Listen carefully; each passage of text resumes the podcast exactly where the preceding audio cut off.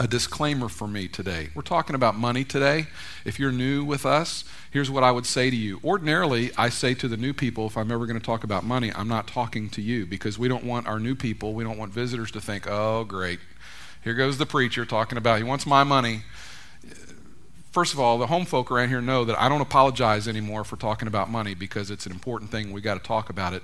But today, specifically, yes, I'm talking about giving money but I'm not talking nearly as much about giving money as I am what money does to us and how easy it is for us to allow money to replace God as the Lord in our life. And so that's really what the message is today. If you want to go ahead and turn to Mark chapter 10, you can do that. But what I would say to you is that following Jesus is about dependence. It's about who's going to be the Lord in your life. It's about uh, you know, waking up every morning and saying, Lord, I want, to, I want you to live your life through me today. That's what I want. Um, following Jesus is not about all the things that we have to do. I don't know if you realize this or not. But Jesus did not come to give me more things to do. He, he did not come to give you more stuff to do.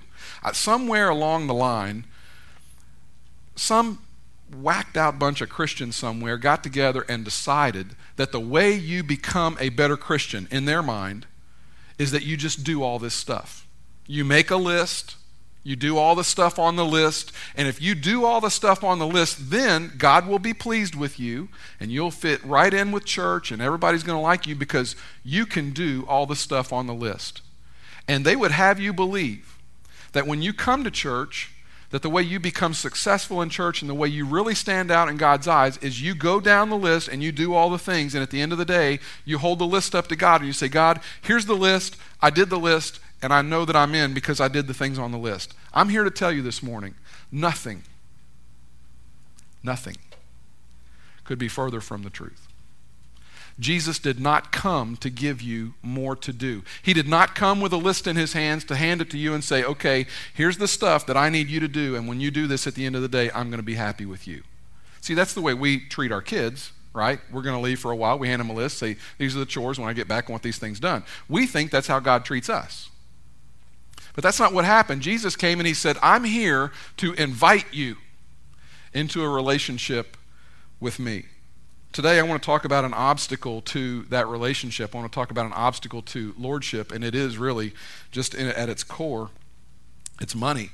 It's, it not only keeps us from being Christians sometimes and, and wanting to come to church. I mean, how many people have you heard say, Well, I don't want to go to church because the minute I go to church, the preacher's going to talk about money, and that's all he wants is my money? You ever heard that? I hear that all the time.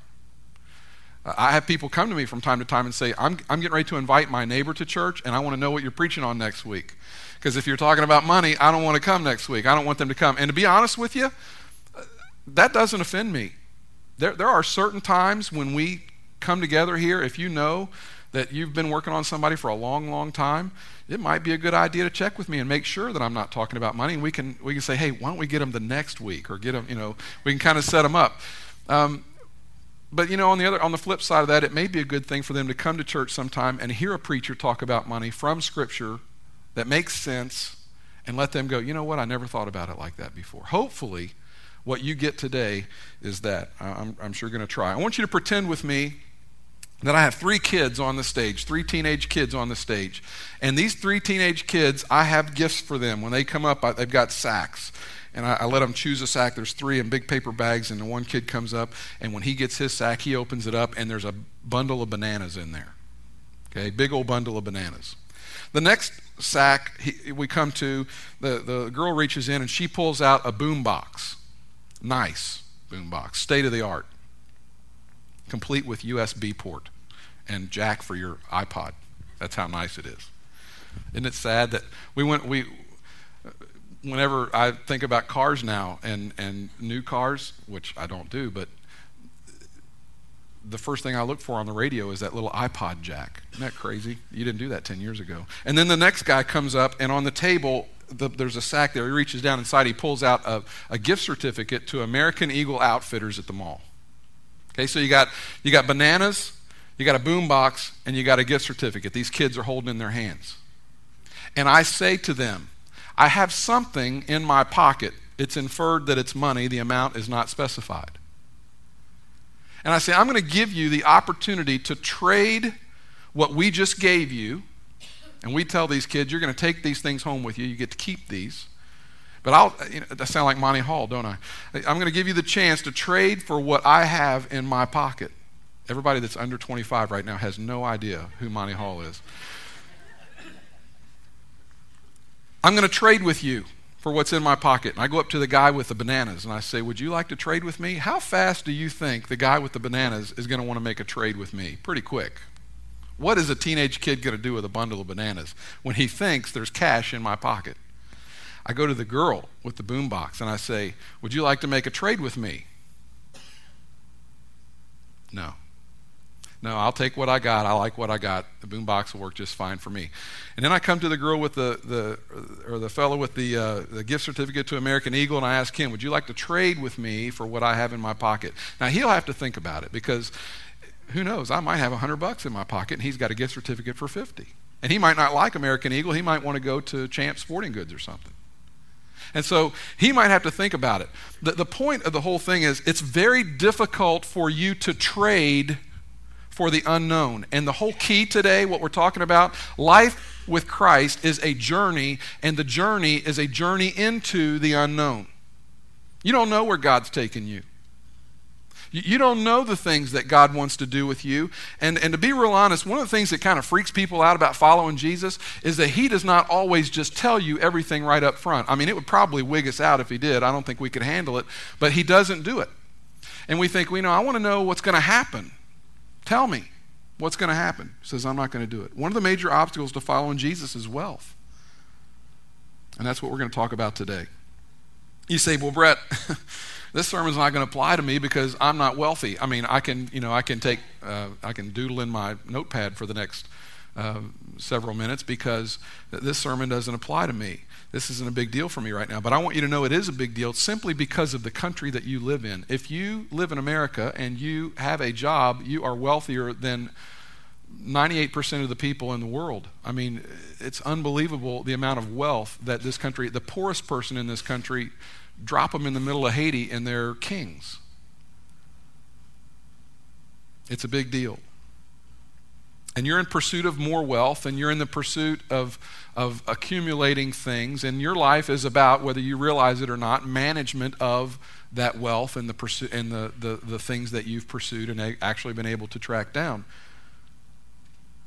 And it becomes for us without it ever without us ever really meaning for it to it becomes this central thing in our life. And suddenly it becomes this thing where we say god is is this what I'm after. I'm just after more stuff. I just I wake up every morning and it's about the pursuit of the stuff.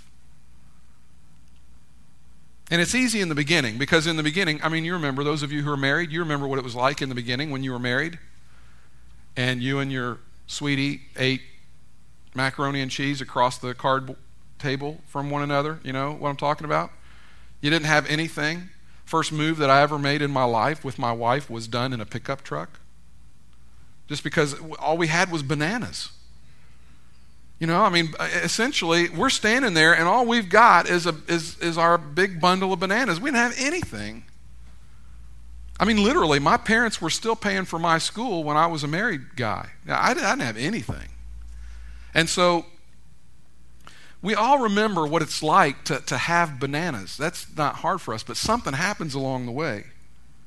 Now you're 40 or 50 or 60, and chances are good that for most of the people in the room, and I realize it can't be said for everybody, but for most of the people in the room this morning, you're making more money right now than you've ever made in your life.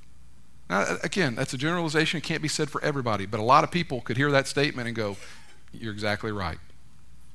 I, I think I could say this many, many of us do not have just bananas anymore. And suddenly it's not so easy to look at God and say, okay, God, everything I have is yours. See, when you got bananas and that's all you got is just a bundle of bananas, it's easy to go, Lord, all I got, I give it to you. And Lord's standing there saying, you know, that's great. I mean, I don't really need any bananas right now, but it's good that you want to offer those to me. I'm really happy about that. But something happens when you get the boom box and when you get the gift certificate, something happens, and all of a sudden it's not as easy to look at God and say, God, everything I have is yours. I just want to give everything I've got to you. Suddenly, we kind of, you know, in, our secret moments, and maybe sometimes even in some of our not so secret moments, we can be found over there kind of polishing the knobs on our new boombox. Kind of thinking to ourselves, you know, this is mine. And I don't want anybody to touch it or have it or, you know, God, I love you, but don't want to share my boombox. See, God is not against wealth. I don't think God's against wealth. Now, I'm not a TV preacher that's here to tell you that God's will for your life is for you to be wealthy. That's not what I'm saying, okay? Because I don't like those guys. But I don't believe God's against wealth. What God is against is when wealth on any scale, at any level, and again, drop you into Wing Hang in Thailand, where I was two years ago, and you blow them away in terms of how wealthy you are. God is against anything, any kind of wealth that wants to replace Him as the Lord in your life and in my life. That's really the point this morning.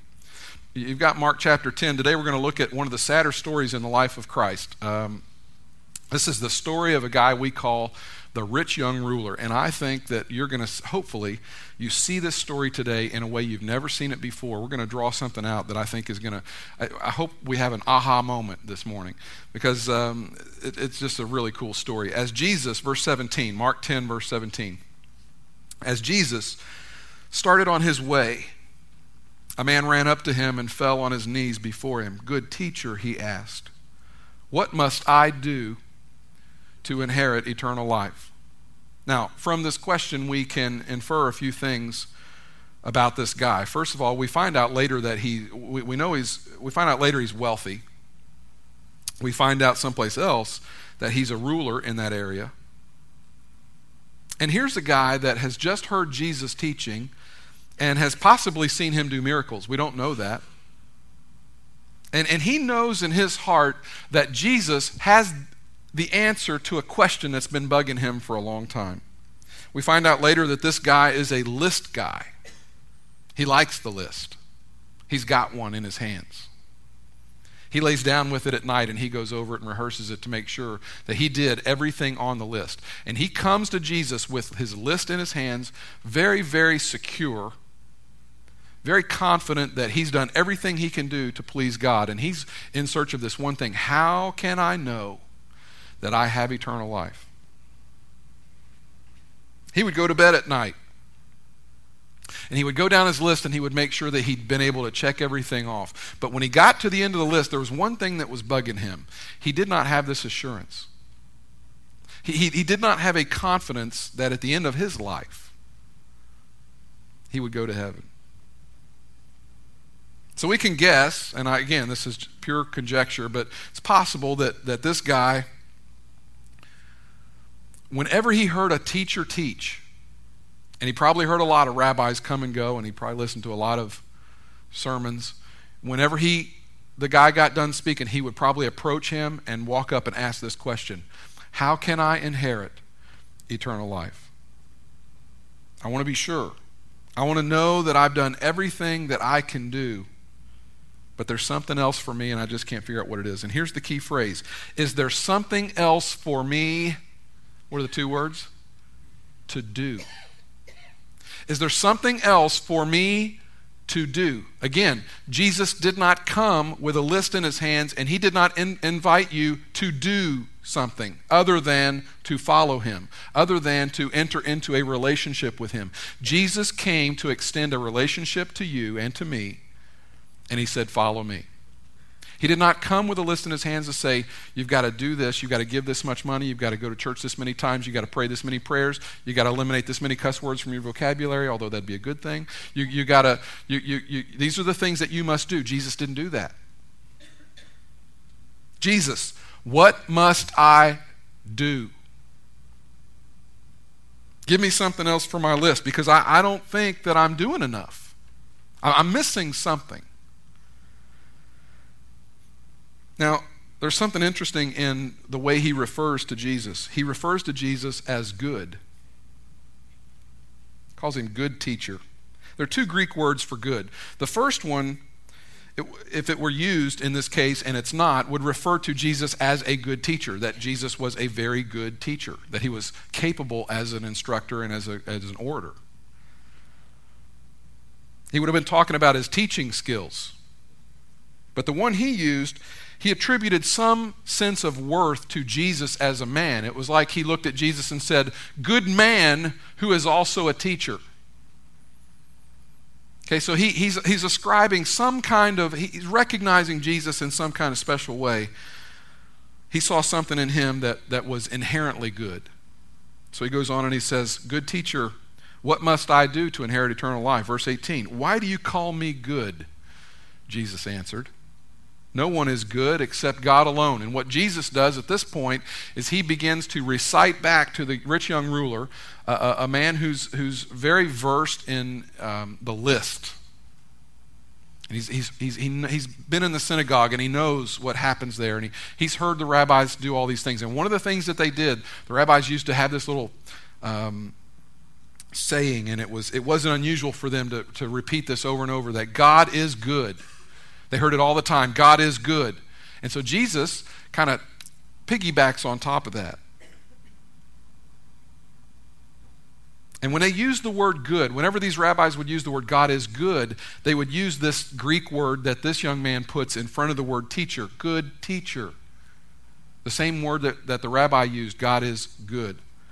And some theologians think, and this makes sense to me, that, that Jesus was giving this guy a chance to recognize who he was. You call me good. And I think there was a pause. Everybody knows that only God is good. Are you implying that I am a man from God? Are you implying that I am in some way linked up with God? Are you implying that I'm the Son of God? Are you implying that I am God? And it was a chance for this guy to say, Yeah, I believe that that's who you are. I believe that that's what's going on here. I think that you've got a connection that other rabbis don't have. It was a chance for him to step up to the plate and say, Yes, I believe that about you.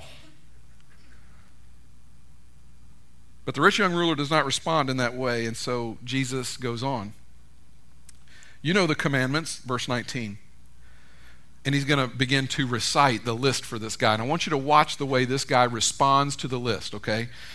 He starts to read these all, or to recite these. Do not murder, do not commit adultery, do not steal, do not give false testimony, do not defraud, honor your father and mother. And Jesus begins to go down the list, and he knew it well, and everybody knew it well. Now, why did he do that? First of all, you have to understand that the, the law was given as a mirror. It was, it was given as a mirror, and it was designed for us to look into the law and realize that we can't keep it. The, the law was never given to us so that we could do it, and at the end of doing it, look at God and say, There you go. Aren't I good? I, I, I mean, can you believe it, God? How well I just dealt with everything on the list. That's not why we were given the law. We were given the law so that we would look into it and we would realize, I, I can't do that. I'm in trouble. I need help. I, have come to the end of my ability to be able to connect with God on my own I, because there's just too many things on this list, and, and I cannot perfectly keep all these things. Jesus starts rattling off the laws, and the rich young ruler, you know, in his head, he's going, "Yeah, yeah, yeah. I, I know, I, I, I know all those. I know all those. I can tell you all those too, and I've done all those things." I don't think it's a stretch at all to think that as Jesus was going down the list, that the rich young ruler interrupts Jesus. That as Jesus is going down the list, he just he he kind of steps on Jesus a little bit uh, verbally and just cuts him off and steps in, and, and this is what he said Teacher, teacher, t- teacher, all these I have kept since I was a boy. And what he's referring to there is the time when he would have turned 13 years old in the synagogue, and at that point he was accountable to the law as a Jewish boy. In, in other words, don't just give me the law. I know the law. Don't recite the law to me, Jesus. I do that every night to myself. I go down this list every night and check these things off. In, in other words, if eternal life is found in what you just rattled off for me, I'm in. Not, there's nothing for me to worry about. But something tells me that there's more to it than that. Verse 21 Jesus looked at him and loved him. I love that. It's great. He looked at him and loved him. You know, it's what's not said and what you can kind of infer is that it, probably the same way Jesus looks at you and me when, when we do stupid stuff or we say something stupid, we come and we pray these prayers, you know, and we think we're on top of it, and it's just like Jesus looks back and says, Dear man, you know, I love you, even though you have no clue right now what you're talking about. My child, my daughter, I love you. You're clueless right now about what you're asking me and about how you're complaining about this or what's going on in your world, but I love you. And that's what he does. I, he looked at him and loved him. One thing you lack. That's an interesting phrase. The word thing is actually not in the Greek. If you were to look that up, it's not in there, that word thing. That's something that we've kind of put in there to kind of make it read a little better. And the word lack is the same word that you find when you go to Romans 3:23 for all have sinned and what? Fall short. That, that, that Greek word there for fall short is the word that is used here for lack. For all lack. Or in other words, one thing, one area, Jesus might have said, where you fall short. I think Jesus would say, you know something? You think you've kept the law perfectly? I'm here to tell you that there's one thing you lack. There's one place where you, and he used this Greek word, and instantly this guy hears the phrase, fall short. I fall short. I don't make it. I don't measure up. Here, my whole life, I've thought I measured up. I thought I did all these things perfectly. I thought I stood in good standing with God. Now, this rabbi is telling me that I don't measure up, that I fall short, I lack. I think Jesus would have said, There's something that you're missing, young man. Stay away from the base. Way over here. Look at verse 21. One thing you lack, he said, Go, sell everything you have and give to the poor, and you will have treasure in heaven. Then come follow me. He says, I tell you what, you think you're righteous and holy, you think you've done it all right, you think you're on top of your game, I'll make a trade with you. I want, to, I want you to sell everything you have and give it away, and then I want you to follow me. Sell it all, give it away, then come and follow me. And what I will give you in return is treasure in heaven.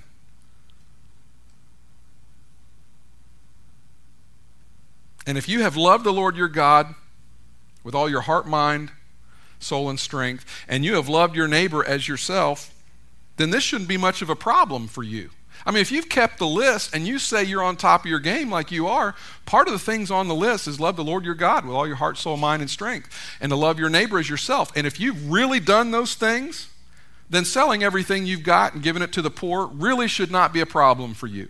So why don't you do that and then come back and follow me? In other words, I want to make a trade with you, and I want you to give up what you can't keep anyway. That great line that, that um, oh, what is his name? The missionary. He is no fool. Jim Elliot. He is no fool who gives up what he cannot keep to gain what he cannot lose. Isn't that great? He is no fool who gives up what he cannot keep to gain what he cannot lose. And Jesus looks at this guy and says, Look, you can't hang on to all this stuff anyway. I'm going to make a trade with you. I'm going to give you the kingdom of heaven. I'm going to give you treasures in heaven if you will just do this, if you'll give up your treasures here on earth. And then look at how sad this next verse is. Verse 22. At this, the man's face fell. He went away sad because he didn't really believe what Jesus had to say. Is that what it says?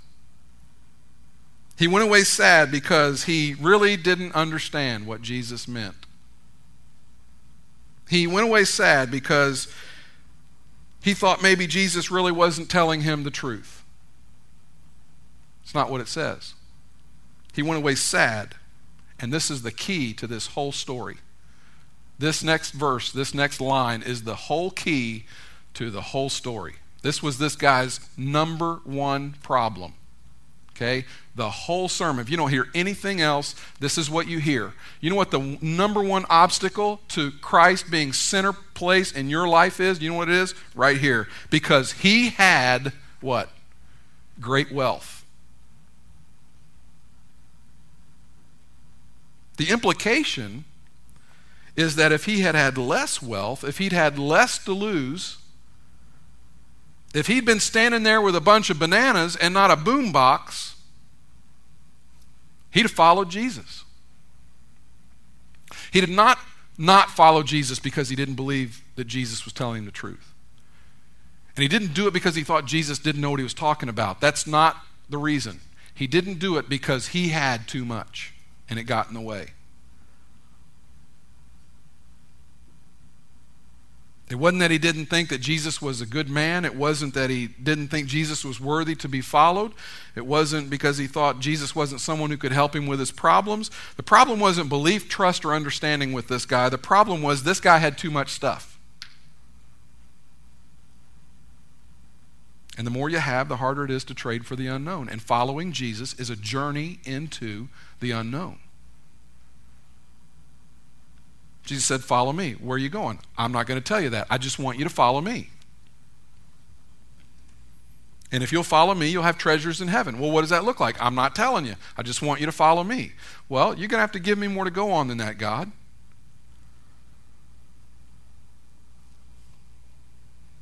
He missed the opportunity of a lifetime, this guy did. All because he had too much stuff. Jesus summarizes the lesson, verse 23. Jesus looked around and said to his disciples, How hard it is for the rich to enter the kingdom of God. Jesus knew, and I know, and you know, that the major hindrance to people selling out and following him is wealth. You know, you look at this from the perspective of heaven. Can you imagine God in heaven watching this whole thing unfold and listening to this conversation? And the rich young ruler looking at God and saying, You know, I, I'm inclined to want to follow you, but I just have too much stuff.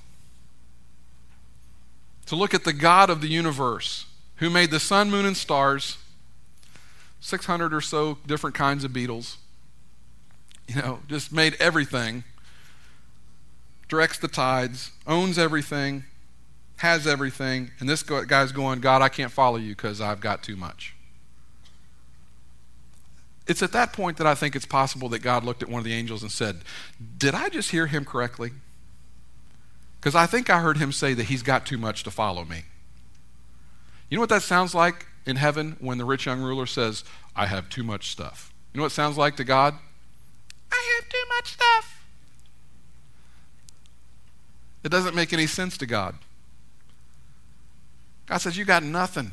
And everything that you do have, I gave to you anyway. What do you mean I've got too much stuff? I, you know, I, would go back to my, my Greek teacher. I told you about him a couple weeks ago. You know, I, I think God might have just stolen a line from my Greek teacher at that point and said, That's the dumbest thing I've ever heard in my life. This guy somewhere today is somewhere. He's, he's either in heaven or hell. He's one of those two places. And I imagine if you could talk to him, what he would say is, I wish I had made that trade. I wish I had traded what I had for the unknown because the unknown really would have been worth it. And this is a tug of war that you and I go through every day. See, most of us started with bananas, and then somewhere along the line we got the boombox and the gift certificate, and we're saying, you know, I don't know, you know. Uh, all of us, by virtue of where we live, this country does a weird thing to us. And, and, without us ever consciously making a decision about this, that's what I want you to understand. This is so subtle. This goes way deep under the radar and it gets to us and we don't even realize it. But we get raises, we improve our standing, we get bonuses. We're, we're constantly getting new boom boxes, bigger, more impressive, louder, shinier boom boxes.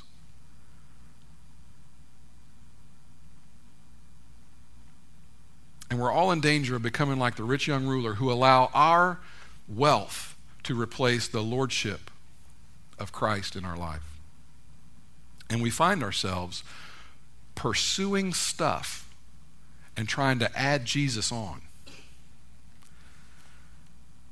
And it's a subtle thing, but people fall for it all the time. And one of the things that happens is when we do that, one of the first things that happens is our relationships begin to suffer. When you pursue stuff, when you are pursuing wealth and you're pursuing getting more and I got to do more, your relationships are going to suffer. Why? Because you don't have time. We're going to do the whole margin series here in the fall, and that's one of the things we're going to discover is that uh, if you're constantly giving your attention in one area, it, you don't have any time for anything else. And if you're constantly, how many of you know someone, have a friend that you don't see anymore because they're working two and three jobs, and you know they've got the boat and the you know the lake cabin, and they got this, that, and the other, and, and they're working their tails off to be able to pay for all that stuff. And you're thinking to yourself, man, I'd love to spend time with them. And you call them, and say, hey, let's get together. Well, I'd love to, but I got to work.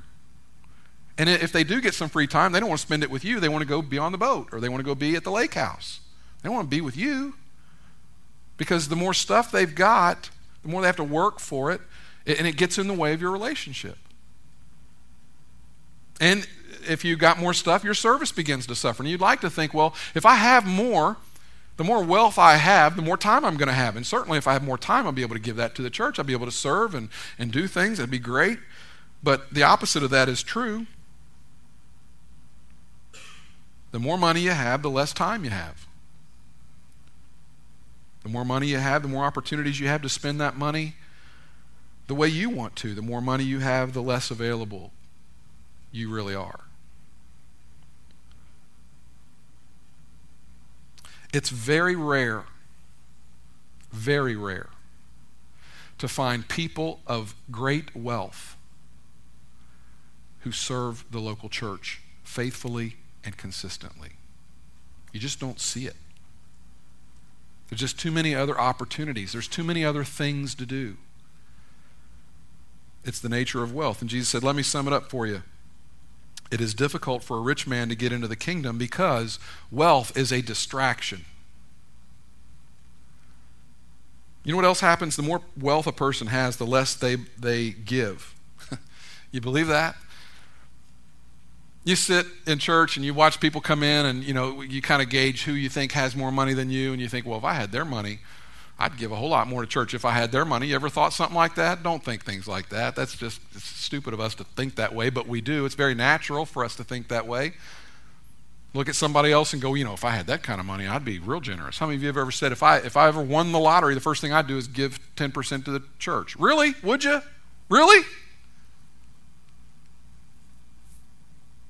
It's a safe thing to say because you got a better chance of getting struck by lightning than you'd have to do of, of winning the lottery. So it's a safe thing for you to say.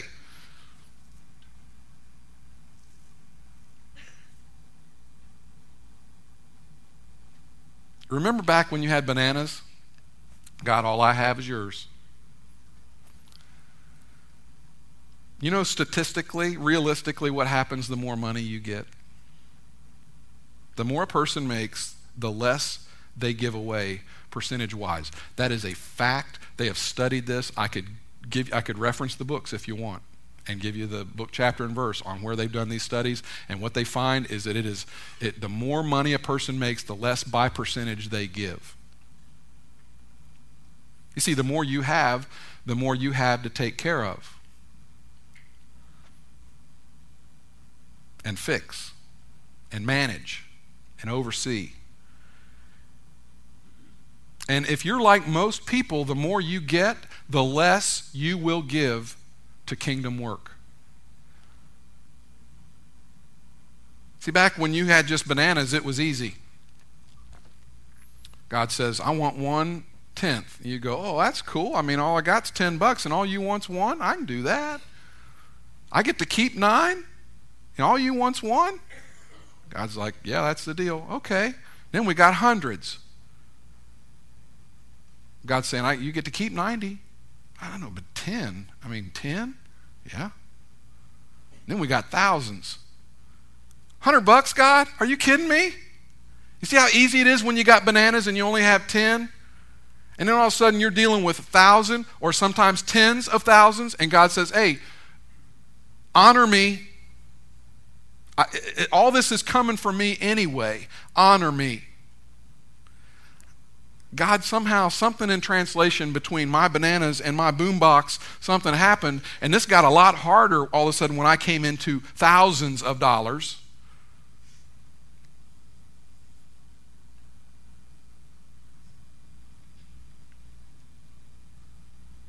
You know what else happens? A person with a lot of wealth, with a lot of stuff, has a hard time maintaining an eternal perspective. It's very difficult. The more you have, the less you think about eternal things. Because, you know, if you make enough money, you know, you know who the hardest person for me to, to talk to about Jesus is, and you too? You know the hardest person is? It's the person who has everything going their way. They got a good job, they got the 2.5 kids, they got two nice cars sitting in the driveway, beautiful wife, nice house. They've got the boat, they've got the lake house, they've got the pusher mobile home, they've got everything.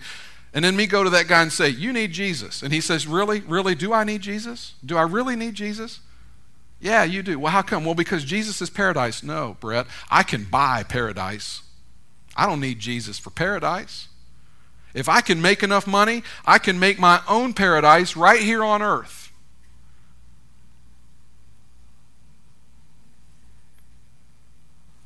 Earth looks pretty good to me, Brett. In fact, if I get enough money, I can make earth look like heaven. But you go visit a third world country.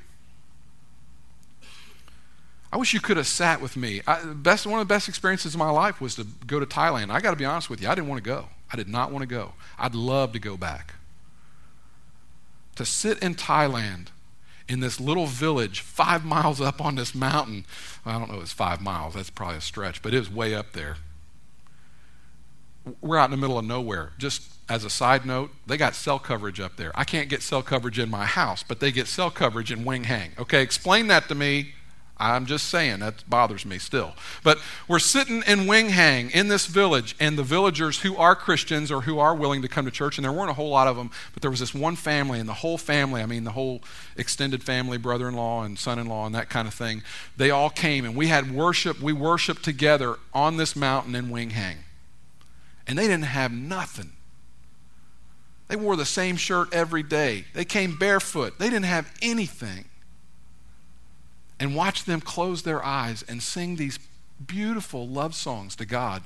To watch this guy who had written a song to the Lord close his eyes, play his guitar, and just belt it out. He had no doubt who the Lord was, and he didn't have jack squat. If we're not careful, the pursuit of stuff and wealth has the potential to replace Christ as the Lord of our life. It's a very, very subtle thing. So, what do we do? God's not against wealth. He's not against you getting a bonus. He's not against you getting a raise. God's not against you getting a better job. Listen, God is behind all that stuff. If you've got it, it's because He's giving it to you. He owns it all, it's all His.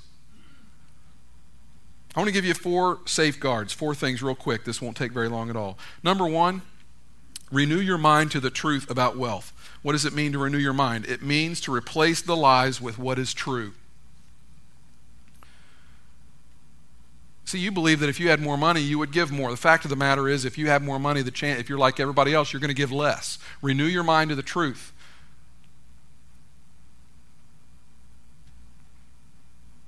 You think, man, if I had more, I'd, I'd give more. That's not necessarily true unless you're conscious of it and you do something to make sure that you stay on top of it. You got to keep sticking the truth in your mind about the nature of wealth because God has a lot to say about wealth. Listen to this. This comes from the Psalms. The earth is the Lord's and everything in it, the world and all who live in it. For he founded it upon the seas and established it upon the waters. You and I need to be reminded every single day because you're going to be tempted every single day to replace the lordship of Christ with the lordship of wealth and money and pursuit of more stuff in your life. It's just, it's, it's the, by virtue of where we live and how important it is in this country and in our culture. You know, I, am tempted. Some, some people say, Where do you live? I say, Well, I, I own a house out in, in East Glen. I think God would say, Brett, do you? Do you really own a house in East Glen? Because I have a feeling that in 80 years, if someone comes up to you and knocks on your coffin and says, Hey, where's your house? And you pointed to it, there's probably going to be a grocery store or something on top of it. It's not your house. That's, the, I mean, the land might still be there, but the house is going to be long gone. Brett, you don't own that.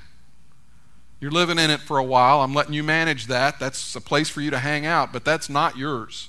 You don't own that. We are simply stewards. It's easy to remember when you have bananas. It's a lot harder when you got boom boxes.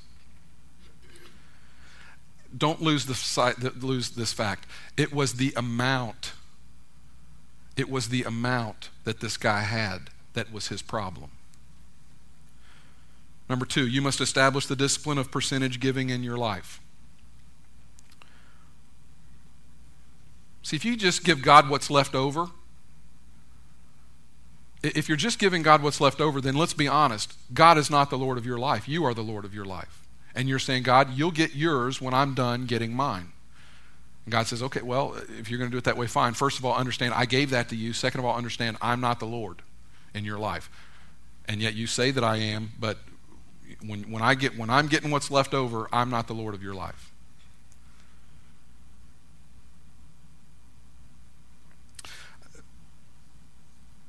I'll be transparent before you and I'll admit something to you that for a big portion of my pastoral life, wasn't a very good tither. But Myra and I decided some time back that had to change. And so now, in our house, it's a given. It's not even a thought. I mean, it's not, we don't even look at it as ours. It's not ours. The first thing that happens when we start to write checks and write bills, the first check is made out to this church. God gets that first. There's no question. When our kids, you know, people say, "Well, I want to teach my kids how to how to uh, honor God with their money." Do you really? Because if you do, when you give them an allowance or if they do work and they come in with some money, drives our kids nuts. But the first thing that happens when our kids work and they make fifty dollars, Myra sits them down. She says, "Okay, let's let's pay God, and let's pay ourselves." And our kids are learning how to live on at least 80%, and hopefully one of these days they, they understand that they can live on less than that. The goal is not to just stop at 10, you know, give God just 10%. My goal in my life is I want to give God more. The goal of this church, I'll just tell you right now, the goal of this church, well, right now we tithe, this church, when you give money to us, we turn around and give 10% of it away. I'm telling you right now, the goal of the elders and my goal as the leader of this church is that we don't stay at 10%. My goal is that eventually we're giving like 20 and 22 and 23% away to missions and benevolence and things like that. That's the goal. Number three, you need to be using your gifts in the body of Christ. God did not give you gifts just to hold on to them. Use them in the body of Christ. And can I just say, we love it when you volunteer. But when you volunteer for something, listen to me very carefully. When you volunteer for it, give it everything you've got. If you say you're going to be here, be here. If you say you're going to do it, do it. And if you say you're going to do it, do it to the best of your ability, to the glory of God. You can't follow Jesus and not put your gifts back in to the kingdom. You just can't do it. I, before I move on, I just I got to say there are people that go to this church that are extremely busy. And it blows me away how they volunteer and how they give things and how they how generous they are. I, I'm just astounded. I watch them and I'm like, man, how do they do that? Number four, monitor your willingness to sacrifice your integrity for the sake of wealth. Such an easy thing to do. i am just going to cut some stuff out. I'll just tell you this. The way that fleshes itself out in my life is like this I have a screen printing business. It's not a real big thing, I don't make a whole lot of money on it. I, it's more fun for me than anything, it's a hobby. I'm not nearly as busy with it as I used to be since I started preaching. But one of the, the things that I do with that screen printing business, I have a motto. Someone comes to me and says, Hey, would you print a shirt for me? I say, well, we, can talk about it. I had a guy stand in my living room one day want me to print some, it was satanic. I mean, he's looking at me with the whole red contact lenses thing, kind of freaked me out. I had to look at him and say, I'm sorry, I wouldn't wear that shirt. I can't print that. And the motto is, I will not print what I will not wear. I will not sacrifice my integrity for money. I'm Just not going to do that. There are people who will. I'm saying that we as a church here at Cross Lane need to be a church that won't. Who are you following? Who are you pursuing? Are you willing to trade what you have for the unknown, understanding that following Jesus is a journey into the unknown? Are you willing to say, Lord, you are the Lord of my life. That's what this comes down to. Told you, it's a great story, rich young ruler. How much he had was his problem. Let's pray. Lord, we, we, we have a lot. We live in America. We have all kinds of opportunities. And if we don't even have two cents to rub together this morning, that we are wealthy just by virtue of living in this great country and having opportunities to gain employment. There's money to be had somewhere if we're willing to work for it and find it. We, we can do that. Everything we have, God, comes from you. Help us to sit on that this morning, focus on it, and see that uh, you are providing for us and that you deserve to be the Lord, and that this stuff that we want to put in your place, God, help us to repent this morning. I pray, Father, that we would be a church that honors you in the way we handle our money, both uh, corporately and individually. Help us to go to war on our debt. Help us to get rid of the things that are a, distraction to us so that we can every day, every week, every month, every year look at you and say, God, everything I have is given to you, even my money, no matter how much I have, whether I've got bananas or boombox, it's yours. It's hard, God, because we are so seduced in this country to think that it's the other way around. And that if we worked for it, we earned it and it's ours. It's not ours. And we just tell you that we know that right now. Father, you are awesome. You are greatly to be praised. And as we sing here just now, I pray, Lord, that you would feel the love we have for you as we lift it up to you. It's in Jesus' name we pray. Amen.